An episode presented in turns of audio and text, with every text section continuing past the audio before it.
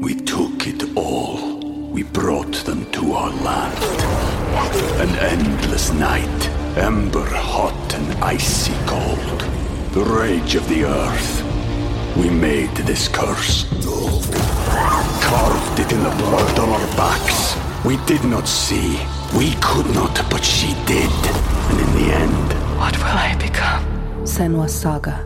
Hellblade 2. Play it now with Game Pass.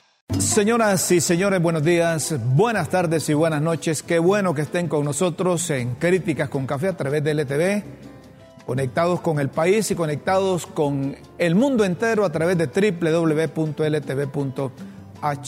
Nos puede seguir por Facebook Live, Facebook Live de La Tribuna y nos puede seguir también por el Facebook Live de Rómulo Matamoros y de Críticas con Café. Hoy es martes 13 de septiembre de 2022 transmitimos desde la capital de la República, Tegucigalpa y Comayagüela. Guillermo, ¿qué tal estás? Buenos días. Hermano, con gratitud al Eterno por tener vida. Sí, hoy es 13. ¿No crees vos en, en- en martes 13? En esas supersticiones. En la fecha sí creo, Sí, en pero fecha. en las supersticiones, Las supersticiones no. Que dije que uno puede cambiar de color. No. no. Bueno, el cambio de color, eh, si es por vergüenza sobre algo, es cualquier día. Cualquier día. Los que sí cambian de color son los que entienden de la economía, pues el gobierno de la República, en Consejo de Ministros, la presidenta Xiomara Castro ha aprobado el presupuesto general de ingresos y egresos de la República que será enviado al Congreso Nacional para cumplir con la responsabilidad de acuerdo con la ley. Será remitido al Congreso para su discusión, representa, dice el gobierno, un aumento del 8% en relación al actual de 360 mil millones de lempiras. La inversión social especifican desde la sede del Ejecutivo como la educación, la salud y la estrategia de reducción de la pobreza absorberá unos 71 mil millones de lempiras. Y la misma Casa de Gobierno publica un tuit en donde dice que hay un compromiso de rescate de la empresa nacional de energía eléctrica. La presidenta Xiomara Castro y su Consejo de Ministros determinaron que el presupuesto de la estatal de energía tendrá un aumento que pasará de 40 mil millones a 58 mil millones de lempiras. Estamos hablando de 18 mil millones de lempiras más. Eh, quizá este es fácil de entender tomando en cuenta la deuda que tiene la empresa nacional de energía eléctrica, pero economistas ya han salido principalmente las personas que son estudiosas de este presupuesto y este el Foro Social de Deuda Externa y Desarrollo de Honduras, una organización que es eh, puntual con relación a los presupuestos, que hace estudios, hace investigaciones, y don Ismael Cepeda, economista del Foro Social de Deuda Externa y Desarrollo de Honduras, ha, ha subido a su cuenta oficial de Twitter que en realidad el presupuesto del 2023 aumenta en un 27%.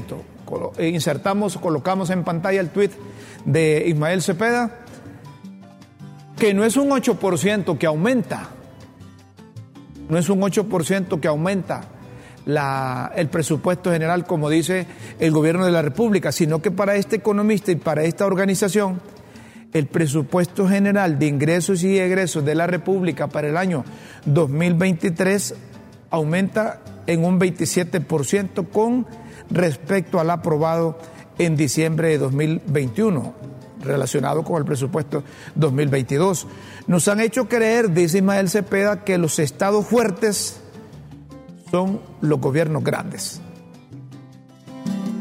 Insertamos ese, ese tweet para que nuestros televidentes puedan, puedan observarlo y tal vez me hacen una comunicación con, con don Ismael Cepeda, porque Ismael Cepeda es un estudioso de esto. Y a cuando me esta- establecen una diferencia de aumento de un 8% por un lado, y estos economistas dicen que en, vei- que en 27% aumenta el presupuesto general de ingresos y egresos de la República para el 2023, esto es un, eh, es un golpe enorme, son aumentos enormes lo- los que se da. Eh, eh, Ana Laura, tal vez puede colocarme ese tuit de, de Ismael Cepeda, por favor, porque sí es alarmante si es 27% el aumento. Casi. Si es 27% el aumento. Y, y, y, miren, y le vamos a hacer unas comparaciones Casi cuando tengamos a, a don. Ismael Cepeda. Casi una tercera parte de. de- Casi una tercera sí. parte, sí, casi una tercera parte. Ahí está el tweet y nos ha llamado la atención esto y por eso estamos tratando de comunicarnos con, con Ismael Cepeda, porque en realidad, dice el economista Cepeda, el presupuesto del 2023 aumenta en 27% con relación al de 2021, que es el presupuesto que se está administrando para este año nos han hecho creer que los estados fuertes son los gobiernos grandes. ¿Qué, deducir de esto? Que, que- que el Estado está gastando bastante en salarios, Es decir, en aumentar la burocracia. Es es decir, Ismael lo que trata de decirnos es que no es lo mismo un Estado fuerte o un Estado grande, y lo, lo- lo grande aquí es el aumento financiero, presupuestario, ¿verdad? Y tal vez, y tal vez ahí, Fíjate que sí. ¿verdad? Entonces, sí, mucho lo, que, lo que- fíjate que sí, que es decir, que pudiésemos tener en Honduras un Estado más reducido, más pequeño y fuerte. Exact- Exactamente. Fuerte. Sí, sí. Así como decimos nosotros aquí, ¿verdad? Exactamente. Sin gritar, pero con fuerza. Exactamente, porque recuerda que ahí tiene que tocar las variables de captación eh, eh, financiera a través de impuestos, pero a través de la producción. ¿Cómo anda eso? Eh, la, la- la producción y la productividad y a, a la vez los impuestos. Bueno, aquí está Ismael Cepeda, Bueno, que Ismael nos- a quien le agradecemos que, que- que haya atendido esta comunicación, que se haya salido de una actividad que tiene precisamente porque nos interesa eh, que orientemos a nuestros televidentes a través de las redes sociales, a través de LTV, en Críticas con Café. Cuando usted dice que, que el gobierno de la República nos quiere dar a entender que un gobierno grande es un gobierno fuerte. Tenemos que interpretar que, que se está gastando mucho en el gobierno de la República y cuando usted dice que el aumento del presupuesto del año 2023 con relación al 2021-2022 es de 27% y el gobierno dice que es un 8% de aumento al presupuesto. ¿Cómo le explicamos al hondureño que sigue críticas con café en estos instantes de esa diferencia de 19%? ¿Y por qué? ¿Y por qué realmente el aumento del 27%? ¿Cómo Don Emael, justifica? gracias por estar con nosotros. Buenos días. Muy buenos días, sin duda siempre es un placer platicar con usted y lo que vamos a mencionar eh, este día van a ser ciertas aproximaciones del presupuesto general del 2023, sobre todo porque debemos de conocer más a detalle las asignaciones de cada secretaría, de cada ministerio y hacia dónde van a ir orientados pues ese incremento eh, exorbitante, podríamos decirlo. Voy a contestar la segunda pregunta en primer lugar. Sobre ese 27%, el gobierno nos quiere hacer creer que es un 8% porque recordemos que hubo una reformulación o una un rediseño del presupuesto que deja, que dejaron aprobado en diciembre del 2021. Es decir, el presupuesto del 2022 rondaba los 308 mil millones de lempiras. Sin embargo, en mayo, con todo lo que se discutió, que se necesitaban más recursos para inversión pública, que la dictadura había dejado sin, sin recursos, etcétera, etcétera, todas las justificaciones que el nuevo gobierno da, eh, hubo un incremento de 52 mil millones de lempiras, es decir, tenemos actualmente un presupuesto de 360 mil millones de lempiras. Por eso cuando se proyecta para el 2023 un presupuesto de 390 mil millones según la nota de prensa del gobierno, solo se toma en consideración el presupuesto eh, reformulado en mayo, es decir, pasamos de 360 mil millones a 390 mil millones. Eso es un 8%. Sin embargo, si lo tomamos año a año, así como fue aprobado eh, en, eh, eh, para el 2022, a inicios de este año, eran de 308 mil y si ahora es de 390 mil millones de lempiras para el 2023, por eso en realidad estamos teniendo un incremento del 27%, a pesar de que intentan maquillar esa cifra o, tratan de hacer con tecnicismos un incremento del 8%. La realidad es que es un 27% por las cifras que ya he expuesto. Y es entonces que aquí es donde asalta la duda de todos, hacia dónde van a ser asignados, cómo van a ser eh, eh, ejecutados esos presupuestos, pero también cómo se va a financiar. Eh, porque es un presupuesto sin duda y cada vez, entonces ya entro a la segunda, a la primera pregunta, que nos han hecho creer durante varias décadas que un Estado fuerte, un Estado eh, de derecho, un Estado que genera desarrollo es teniendo gobiernos obesos, teniendo gobiernos que absorben una gran cantidad de recursos de la economía, ya sea por las empresas estatales, ya sea por los ministerios, por la burocracia, por los institutos de previsión, etcétera, etcétera, y es el Estado que supuestamente está direccionando el desarrollo teniendo esta gran cantidad de recursos a disponibilidad. Pero las últimas dos décadas nos ha demostrado que más bien es un presupuesto o es un gobierno que absorbe gran cantidad de dinero, pero por ejemplo se sigue incrementando la pobreza, se sigue incrementando la desigualdad, hay más corrupción, hay más empresas ineficientes estatales, hay todavía más problemas en educación, más problemas en salud, hay más corrupción. Entonces, eso también hay que debatirlo, que no solo con más recursos vamos a tener un mejor Estado, eh, eh, más recursos en el sentido que es el gobierno que está administrando una bolsa de dinero inmensa y por eso los nuevos ricos, por eso los nuevos también funcionarios que eh, aún defendiendo lo indefendible, salen eh, casi defendiendo algo como el actual ministro de Planificación, que la inflación solo afecta a los ricos. O sea, dicen tantas barbaridades porque ahora un sueldo de 100 mil, 120 mil, sin duda los hace eh, perder hasta la lógica. Entonces, esas son las primeras aproximaciones que podemos dar eh, y, claro, estamos, eh, estamos aquí. Eh, el, el gobierno dice en, la, en un comunicado oficial que la parte social de la refundación nacional, como la educación, la salud, los derechos humanos y la estrategia de reducción de la pobreza, absorberá unos 71 mil millones y que el nuevo periodo fiscal implicará una nueva deuda de 71 mil millones de lempiras, pero que de esa cantidad serán pagados unos 50 mil millones de lempiras, lo que significa que realmente la deuda solo va a crecer alrededor de 25 mil millones. Y esto lo ha dicho el secretario de Desarrollo Económico. ¿Comparte esto? Bueno, esos son los tecnicismos eh, que se intentan pues opacar la, la realidad, que intentan prácticamente eh, confundir sobre todo a la población. ¿Por qué?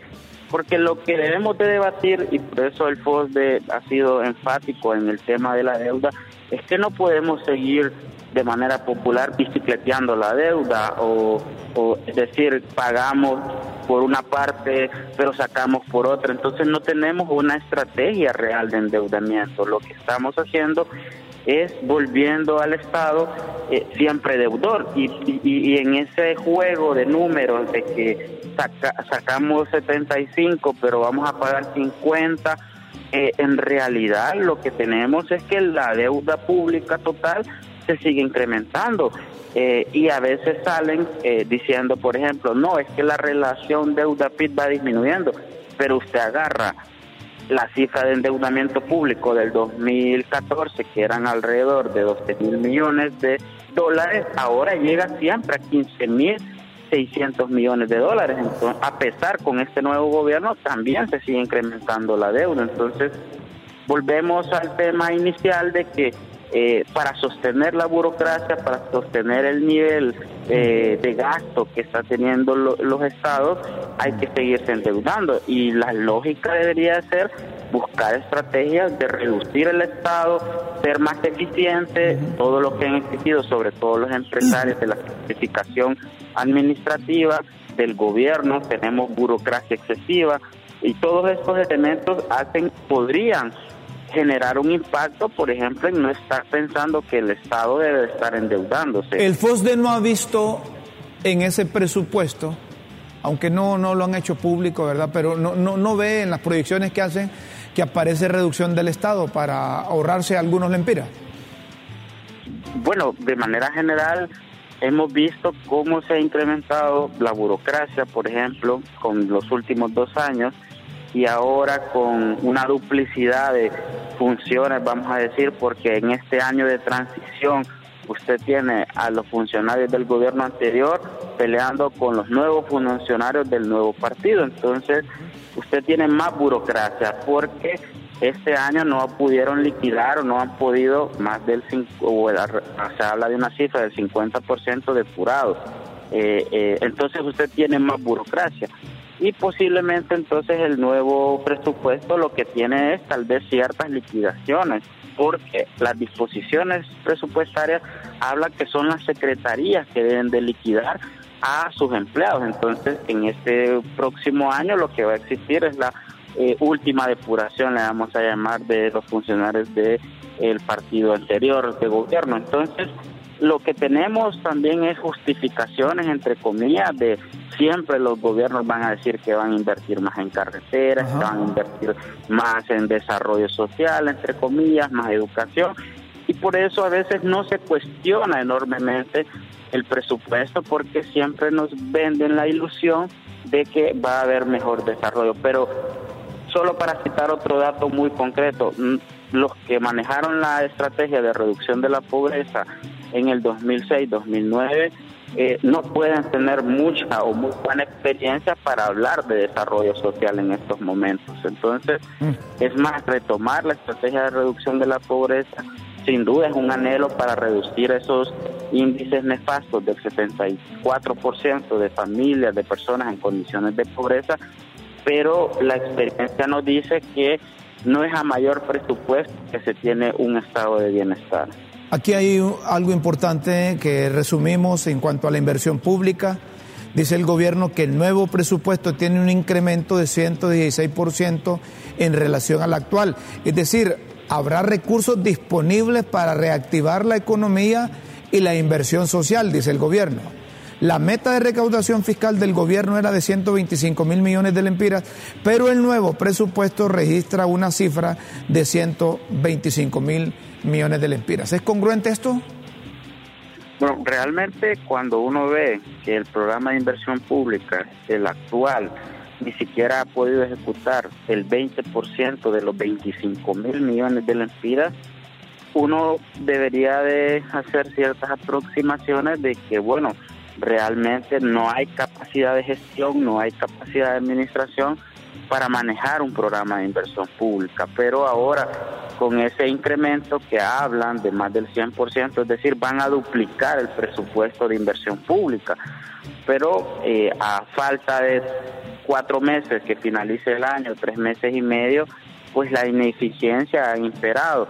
Sin duda hay esperanza que el próximo el próximo año se pueda mejorar la gestión, se pueda eh, realizar los proyectos y programas que, que están estipulados en el plan de gobierno, pero un plan de gobierno también sin horizonte, sin eh, concretizar de una u otra manera qué programas, qué proyectos de desarrollo necesitamos hacia el futuro. Entonces, se sigue incrementando un presupuesto también sin aras, sin visión eh, de un plan de país, de un, de un plan de nación. Eh, solo estamos incrementando, ese es uno de, las, de los elementos, creo que de los más importantes de no solo es tener más recursos, sino el horizonte que puede tomar un país.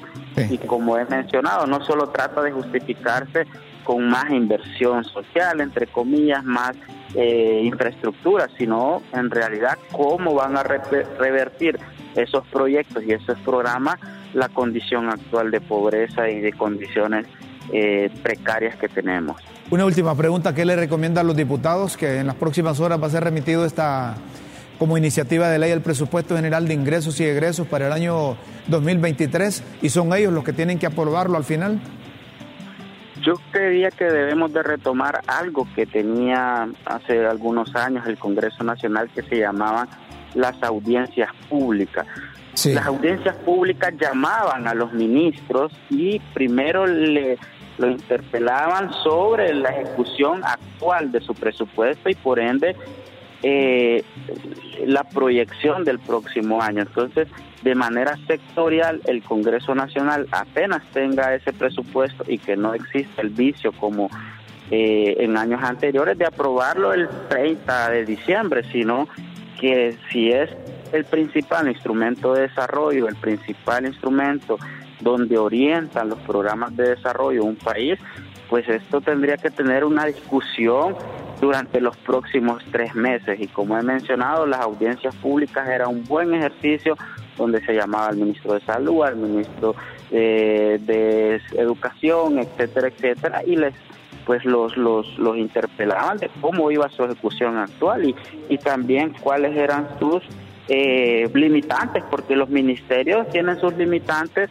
por la Secretaría de Finanzas, porque no hay recursos, entre otros. Entonces también el Congreso Nacional hoy por hoy tiene eh, una gran, gran responsabilidad si quiere revertir todo lo que prometieron en primer lugar, pero también que deje los vicios que lastimosamente criticaron en el pasado como la dispensa de debates y fue algo que, sin duda a mí me sorprendió del doctor Hugo Noé Pino cuando reformularon el presupuesto en mayo de este año, que fue el que propuso eliminar eh, los dos debates, solo lo dejó o dispensar los dos debates. Entonces, creo que también eh, ese tipo de vicios eh, son los que están perjudicando de una u otra manera una discusión del presupuesto o que exista una discusión del presupuesto más adelante. Perfecto, muchas gracias Ismael. Gracias Ismael. Fue todo un placer. Gracias por estar con nosotros, Ismael Cepeda, economista del Foro Social de Deuda Externa y Desarrollo de Honduras. Y yo creo que sería un buen ensayo que a nivel del Congreso no solo se invitara a los funcionarios eh, que han solicitado el presupuesto al Consejo de Ministros o a la Presidenta de la República, sino que se explique cómo se va a invertir ese presupuesto, hacia dónde va, y cuando hablan de, de, actividades o de proyección social o de crecimiento social, que a dónde van dirigidos esos programas. Y hay que ser, hay que escudriñar nosotros, los hondureños, porque estamos hablando de nuestro dinero. Estamos hablando de nuestro dinero. Ismael ha hecho uso entre otros conceptos, el, maquillaje. El maquillaje es la máscara que oculta algo. Esto lo saben los funcionarios, lo sabe el Consejo de Ministros y seguro lo sabe en el, Congreso. En el maquillaje no hay transparencia. Y en el Congreso hay diputados que saben de qué se trata y la mayoría no sabe. No sabe eso del presupuesto. Y cuando hay maquillaje, hay una predisposición para algo más que no es legítimo. Totalmente legal. a los diputados solo les dicen, miren, de ahí viene el, salario de ustedes, así que hay que aprobarlo. Y se van todos. Vamos a otro tema, señoras y señores, en Críticas con Café. El propio designado presidencial inició una especie de campaña diciendo que había que, cultivar cannabis y consumir, ¿te acordás vos la marihuana para... Estás, para, pensando en qué, efectos de salud. designado. No, el designado Salvador Narrala, que son... ¿sí? Ah, que hay otro señor que no nos acordamos, ¿verdad? No sabemos quién es, es cierto. Es que hay, hay dos designados y una designada, ¿es cierto? Sí, sí, sí, sí. pero estamos hablando de Salvador Narrala, ¿verdad? Salvador Narrala... Eh, al principio decía que había que cultivar cannabis o marihuana, pero ahora asegura, ¿verdad?, que la droga comenzó a ingresar a Honduras durante el gobierno del esposo de la presidenta Xiomara Castro. Refiriéndose a Manuel Zelaya Rosales, que fue, fue presidente en el 2006. ¿ve? Mire, pe- es co- Ah. ahí, ahí no hay piedritas, no hay, no hay Ese, ese- ese es Turunca. Son- Es turunca. Son Esa es una turunca son que le da, turunca que, la que- que está que- que tirando. le dé el designado Sí, presidencial. hombre. ¿Qué, qué, qué- qué te significa? Bueno, pero escuchemos eh, lo que dijo Salvador Narrala, pues, lo escuchamos. Claro. Vaya pues. We took it all. We brought them to our land. An endless night, ember hot and icy cold. The rage of the earth. We made this curse. Carved it in the blood on our backs. We did not see. We could not, but she did. And in the end, What will I become? Senwa Saga.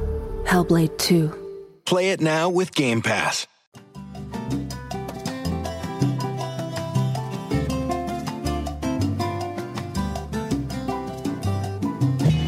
Hay una flor que se llama cannabis, de la cual deriva la marihuana. El cannabis tiene la particularidad que en una hectárea de cultivo produce de 17 empleos. Si nosotros plantáramos mil hectáreas con cannabis, podríamos generarle empleo a 17 mil personas. Eso es lo que dijo, lo que dijo Salvador Narrala. Eso es lo que dijo Salvador Narrala, promoviendo el cannabis. Dice que generando empleo. Y después publicó el tuit de- donde dice que, que- la droga comenzó a circular en Honduras en el 2006 durante el gobierno de don Manuel Zelaya Rosales, con Aja Turunca al principal asesor o al asesor principal de la presidenta Xiomara Castro. Pero como Mel no se come la tortilla así nomás, ¿cómo es que dicen Olancho? No se come la tortilla vacía. Vacía. Vacía. Vacía. Eso es sinónimo de, de- de solo doblar la tortilla sin Sí. echarle nada. En, otras palabras, que Mel come tortilla acompañándose de algo más. Sí, pues, la gente dice con qué. El con qué. El con qué. Eso, eso, es- sobre todo en La Paz, el con Mel qué. Zelaya le contestó a Salvador Narrala. Los informes dicen que a partir del golpe de Estado de 2009, Honduras se convirtió en un paraíso de narcotraficantes y para pruebas se llevaron a Jo. Aquí viene, el- Otra aquí turunca. viene la otra turunca, Sí, viene, sí. le devuelve la turunca Sí. con, con un poco más. El que quiere que sembremos droga, creo que ya la empezó a fumar. Otro truncazo. Ese, oíme, oíme, sí. Es que le tiró una con la izquierda y otra con la derecha. Lo que está diciendo Mel Zelaya, como, como el tuit no puede ampliarse mucho. Pero lo que está diciendo Mel Zelaya es que Salvador Narrala, designado presidencial, ¿verdad? Que escribió en su cuenta oficial de Twitter que la droga comenzó a circular en Honduras en el 2006, le está diciendo el expresidente Manuel Zelaya a Salvador Narrala que no solo está promoviendo que siembren, sino que ya la está consumiendo. Y que si quiere, no es que va a generar empleo, sino que lo que quiere es que haya suficiente cannabis o marihuana para fumársela. Sí. Entonces, como decía, como decía eh, Micheletti, Roberto Micheletti, la mera, mera, lo que vos decís del golpe de Estado, se la fumaron verdes. Verde. se la Sí. fumaron verdes. Pero mira vos, Qué cosa. ¿Qué interpretación seria, formal le podemos dar a este cruce de comunicación entre el designado presidencial, Y el asesor. Salvador Narrala, y el principal asesor del gobierno de la República, don Manuel Zelaya Rosales?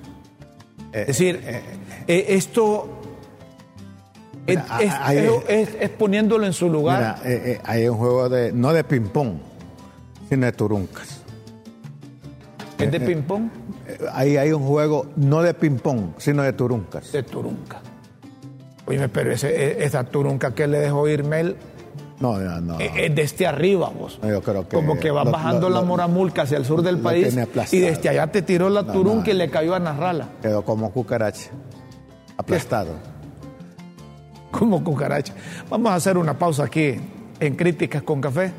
Luego seguimos con estos y otros temas a través de LTV. No nos cambie, continúe por favor en Críticas con Café.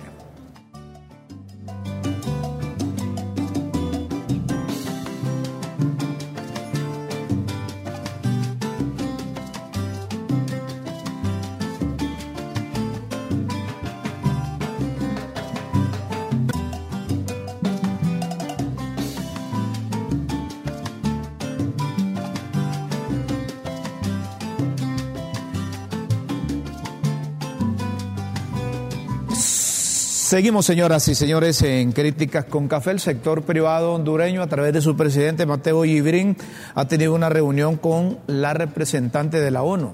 ¿Por qué ponemos en contexto esto? Porque, miren, una misión de- de- del gobierno de Honduras viajó a Nueva York a ver cómo eh, convencen, cómo demuestran que están combatiendo la corrupción en Honduras. Y aquellos a lo mejor están condicionando también que hay que hacer algunas cosas para traer la CICI. Unos ajustes.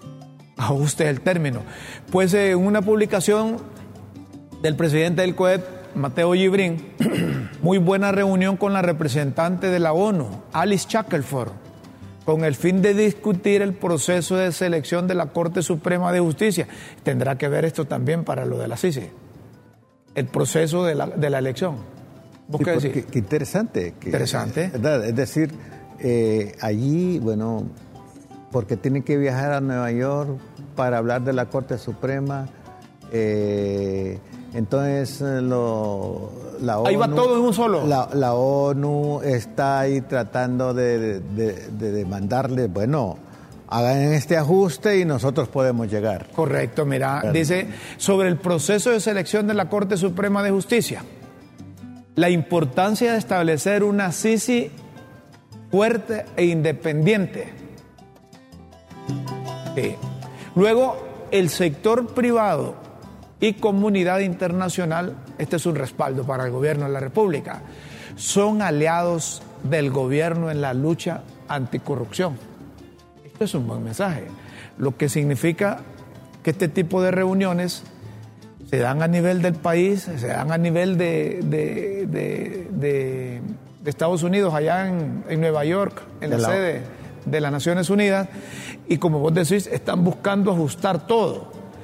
Y que quizás si, si, si eligen una buena corte, con transparencia, y eligen buenos magistrados, será un buen mensaje que transmitirán a los Estados Unidos y podrían por esa, por esa parte eh, cumplir con, con parte de los requisitos que pudiese estar exigiendo la ONU, ¿verdad? Sí, y también eh, tengo la impresión, impresión nada más, de acuerdo a, a este Twitter, que la ONU está exigiendo, nosotros queremos ser efectivos, queremos ser efectivos, pero ustedes tienen que colaborar haciendo ajustes allá de tal manera que no tengamos resistencia en, en nuestro trabajo. Eh, No, y pueden condicionar también. Miren, nosotros lo que queremos es no ir por un tiempo poco. Como dice el Consejo Nacional Anticorrupción, que la CICI puede venir a estar 10 años mínimo para que haga todo una actividad y que apoye a todas las instituciones, que fortalezca a las instituciones, que venga a, a enseñar a las instituciones. qué caro, qué caro sale la corrupción, ¿verdad, caro. Ramón? La pasa factura. Imagínate que la CICI estuviera aquí 10 años, cuántos millones invertido, invertidos en, en- en ellos, en su trabajo, producto de la corrupción Pero histórica. pero es poco con relación a lo que se roban. a lo que Sí, se sí, robado. pero sale cara. Te. Sí, pero hay que hacerlo. No, no, claro. Hay que Eh, hacerlo, hay que hacerlo, hay que hacer esfuerzos, hay que hacer sacrificios y sobre todo si, si, si, si viene de un organismo internacional como lo de la ONU que no va a venir a poner en riesgo su prestigio. Por ¿verdad? supuesto. Y de nuevo el llamado a todas las instancias del Estado, ver la ética aplicada en, toda la- en todos los, eh, los espacios, la ética aplicada trae rentabilidad. ¿Es rentable? pues? Sí. Mientras que la corrupción te pasa facturas nefastas. Otro tema, señoras y señores, quien dirige el Congreso Nacional, quien no ha tenido valor de, legalizar la Junta Directiva, don Luis Redondo, no se quiere que lo saquen a él ahí, sino que todo lo que hace el Congreso se leg- legalice. Pues don Luis Redondo ha publicado el abogado, el abogado Ramón Barrios dictaminó el informe de su comisión más importante en los últimos años. Esto contestando a lo del Consejo Nacional Anticorrupción que e- evaluó mal a todos los diputados. ¿Verdad? Bueno, no a todos, o sea, hay, hay- varios que son mal evaluados porque no presentaron nada.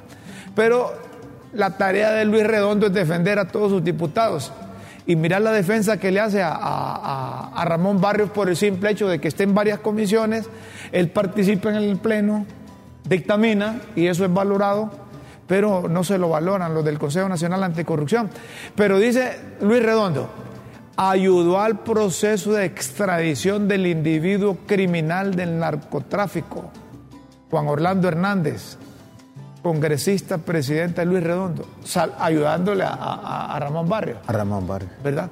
Pero sabes una cosa, como hay gente que siempre está detrás de, de los asuntos, Beatriz Valle no anduvo con papada y, y, le publicó un tuit refiriéndose a esto. El tuit de Beatriz Valle dice, la orden de extradición de Juan Orlando Hernández entró el 25 de enero, cuando no se había empezado a sesionar en el Congreso. El tuit de Beatriz Valle ¿eh? dice así, no se había empezado a sesionar en el Congreso. Qué farsantes.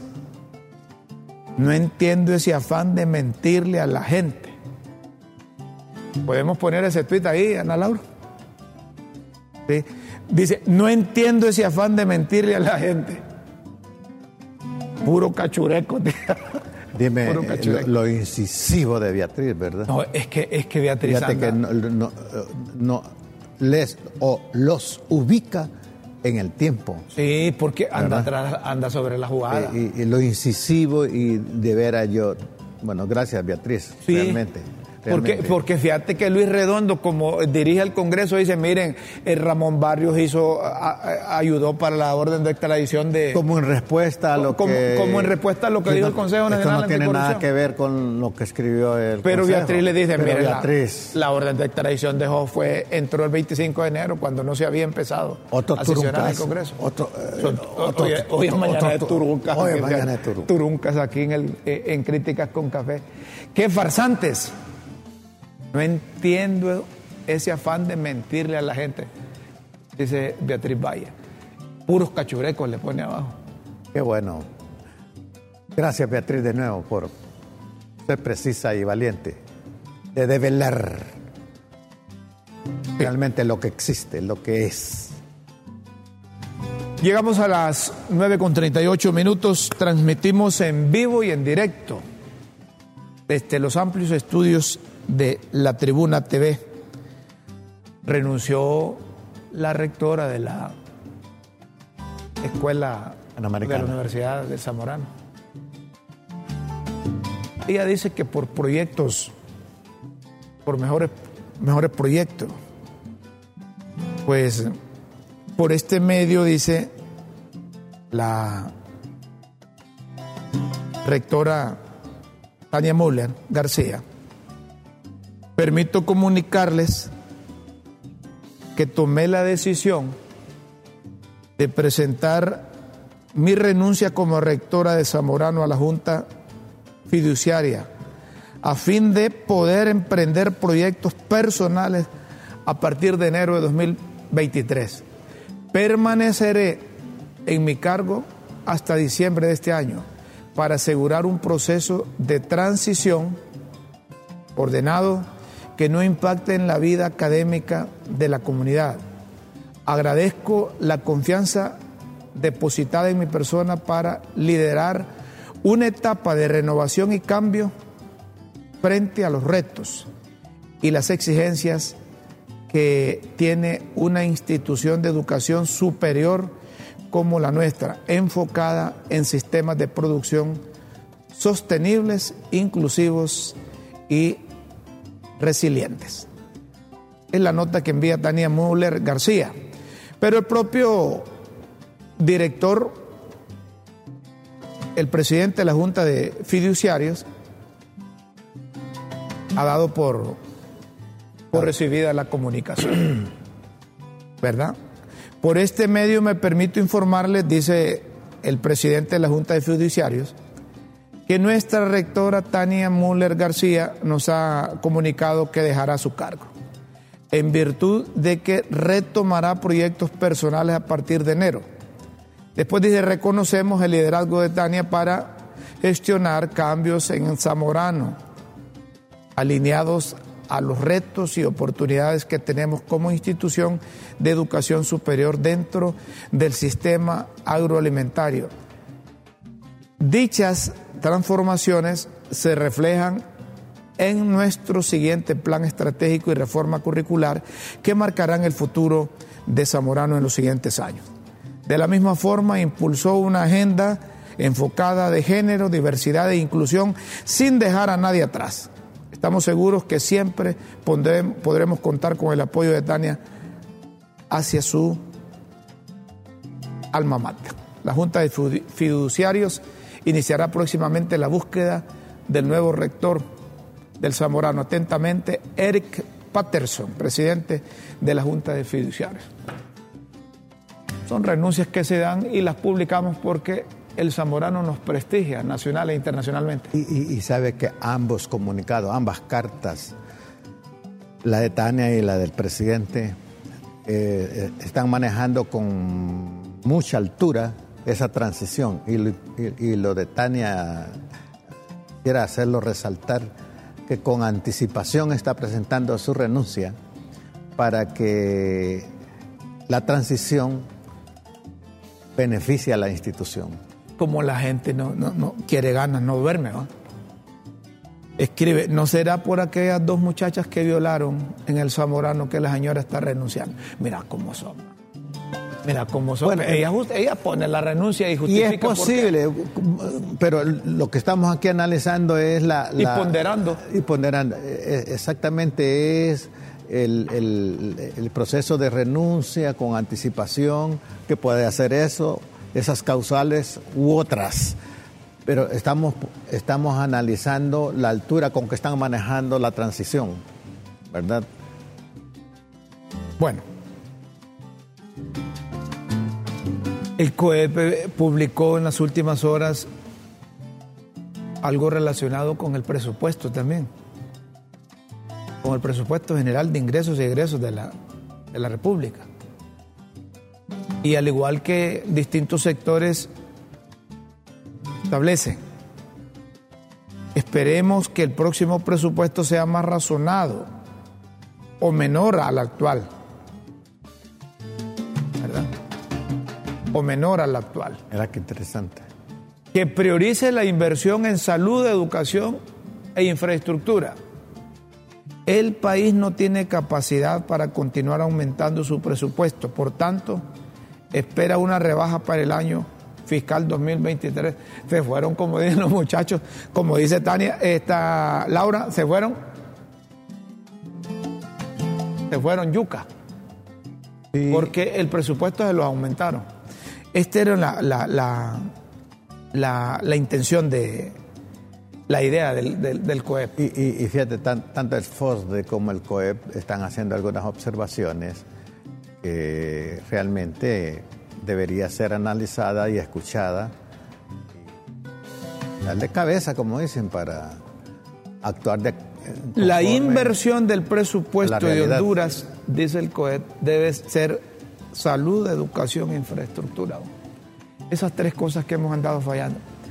Y, y discúlpenme, pero desde que tenemos uso de razón, desde que aprendimos a, a sumar y multiplicar, venimos escuchando qué parte y una buena parte del presupuesto se va a utilizar en estas cosas que, deberían de servir para reducir la pobreza. que son ejes pivotales, prioritarios, fundamentales, que realmente no se haga demagogia con ellos. Es que hay que atender. Pero desde que tengo uso de razón, escucho esto y la pobreza sigue para arriba. ¿Qué, está fallando? ¿Qué es lo que ocurre? Porque tenemos más del 70% de pobres. Mira, cuando se hace, se hace, uso de la pobreza como bandera eh, ideológica, propagandística, de intereses personales, entonces la pobreza viene a ser una industria para un grupo pequeño. Es decir, para ONGs, eh, para funcionarios que no quieren que la pobreza termine porque ahí está su riqueza. Bueno, y retomamos una gráfica que publica el Foro Social de Deuda Externa. En, en, cuanto al presupuesto, aunque Ismael no explicaba, pero solo para que tengamos referencia de el presupuesto que teníamos, 380 mil millones. ¿verdad? Esto en el 2022. Pero al mismo tiempo dice... Que fue ajustado a 380 mil. Sí, sí. ¿Verdad? El impuesto general para el año 2023. Pero esto ya se queda atrás con relación al, nuevo presupuesto. Pero lo que trata de explicar el Foro Social de Deuda Externa, ¿verdad? Que la mayoría de las variables socioeconómicas más importantes comparadas con el gasto público no han hecho ninguna mella en reducir la brecha, la brecha y mejorar la calidad de vida. Es lo que hablábamos. Sí. Como se puede observar desde el comportamiento del presupuesto y su relación directa en los mismos periodos con las variables realizadas, no muestran una mejoría sustancial en los problemas que afectan a la mayoría del pueblo hondureño. Miren ustedes, todos esos recursos que se han utilizado, se supone que deberíamos de tener mejor educación, mejor salud y menos pobreza. Y empeora. Y es todo lo contrario. Entonces, ¿qué, ¿Qué significa? Pasa? ¿Qué pasa? Realmente está Mal administrados los mal, recursos, mal administrado. mal dirigidos los recursos. se ha llegado al poder no para servir, sino para servirse. Vaya. No para servir, sino para, servir. servirse. Por eso alguien ha hablado, el- el- la, la solución no va a estar eh, eh, con el amor al poder, en el poder del amor. Nosotros Que creo que vamos a superar todos estos problemas sociales cuando tengamos funcionarios y políticos que dejen de pensar en ellos, en sus partidos y en sus familias, sino que piensen en función de país. Por supuesto. Una pausa aquí en Críticas Por con Café, luego seguimos con más. Por favor, no nos cambie. Mantenga el control ocupado, pero con el canal de LTV. Luego seguimos.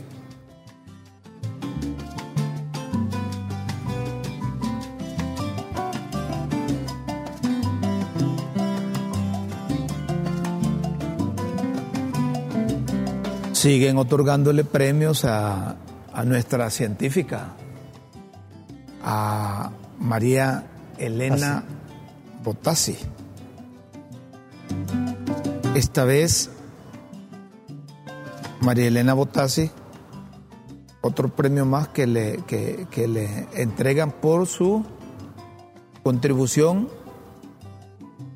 a la ciencia, por su contribución con el desarrollo de, las vacunas, ¿verdad? El evento 21 años del premio Chadwin se celebrará en Espacio y Foto en Sarzana, vista previa al destacado en Lerich. ¿Verdad? Es un premio, es un premio que se le otorgará a nuestra científica hondureña, María Elena Botassi, a quien la seguimos felicitando y no nos cansamos de aplaudir la labor que desarrolla en beneficio de la ciencia, en beneficio de Honduras, prestigia internacionalmente Y país. platicaba con algunos amigos precisamente este fin de semana en, Sí. en Juticalpa. Olancho, como ella vivió en Olancho, en, Sí, Juticalpa, ¿verdad? sí. Y, y montaba caballo, una mujer sencilla, sensible, eh, con, con la gente, con los campesinos, con sus vecinos. Ese es el recuerdo que tienen de ella. Y por eso le hizo un reconocimiento ahí la presidenta Ah, de la exactamente, República, exactamente. Ahí en Juticalpa para recordar aquellos años. Sí. Mira, a propósito, hay, hay una persona que nos es- toda una familia nos están viendo en este momento en la colonia La Esperanza. La familia de Teca, un abrazo, Teca. ¿La familia de? Teca, así le decimos, cariño. Teca.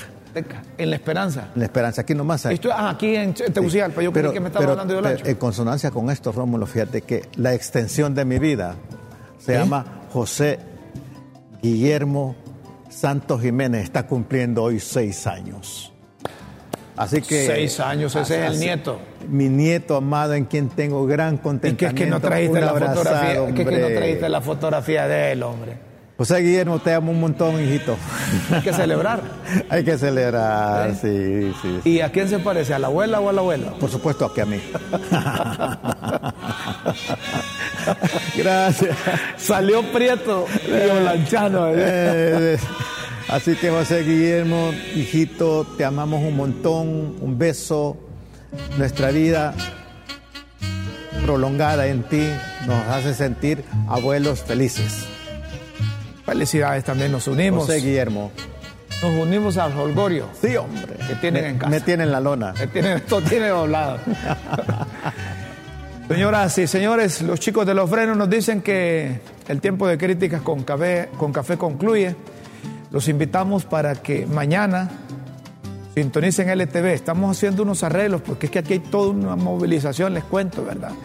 Productores, iluministas, Sí. camarógrafos, Gran eh, trabajo periodistas, se están montando la transmisión del 15 de septiembre, ¿verdad? Y, y están haciendo toda, todos unos operativos. Un gran equipo No este. han dormido, Sí, no han dormido aquí los muchachos.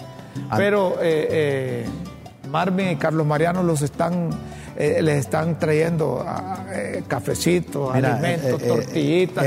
LTV tiene un equipo de juventudes maravilloso. No, y atrás de nosotros hay un montón de gente. Aquí, aquí solo nos ven, nos ven a nosotros aquí. Y, sí que nos está sacando carrera, ¿ah? porque aquí tenemos las 9.53, allá tenemos las 9.55. En el reloj mío tenemos las 9.54 cuatro ¿En el tuyo? Es que, ¿verdad? Cómo cambian los relojes. Exactamente. Tenemos que irnos. Amigo, gracias. Tenemos que irnos. Gracias, gracias por acompañarnos. Ah, con Dios siempre en vuestras mentes y en nuestros corazones. Feliz mañana, buenas tardes, buenas noches. Hasta mañana.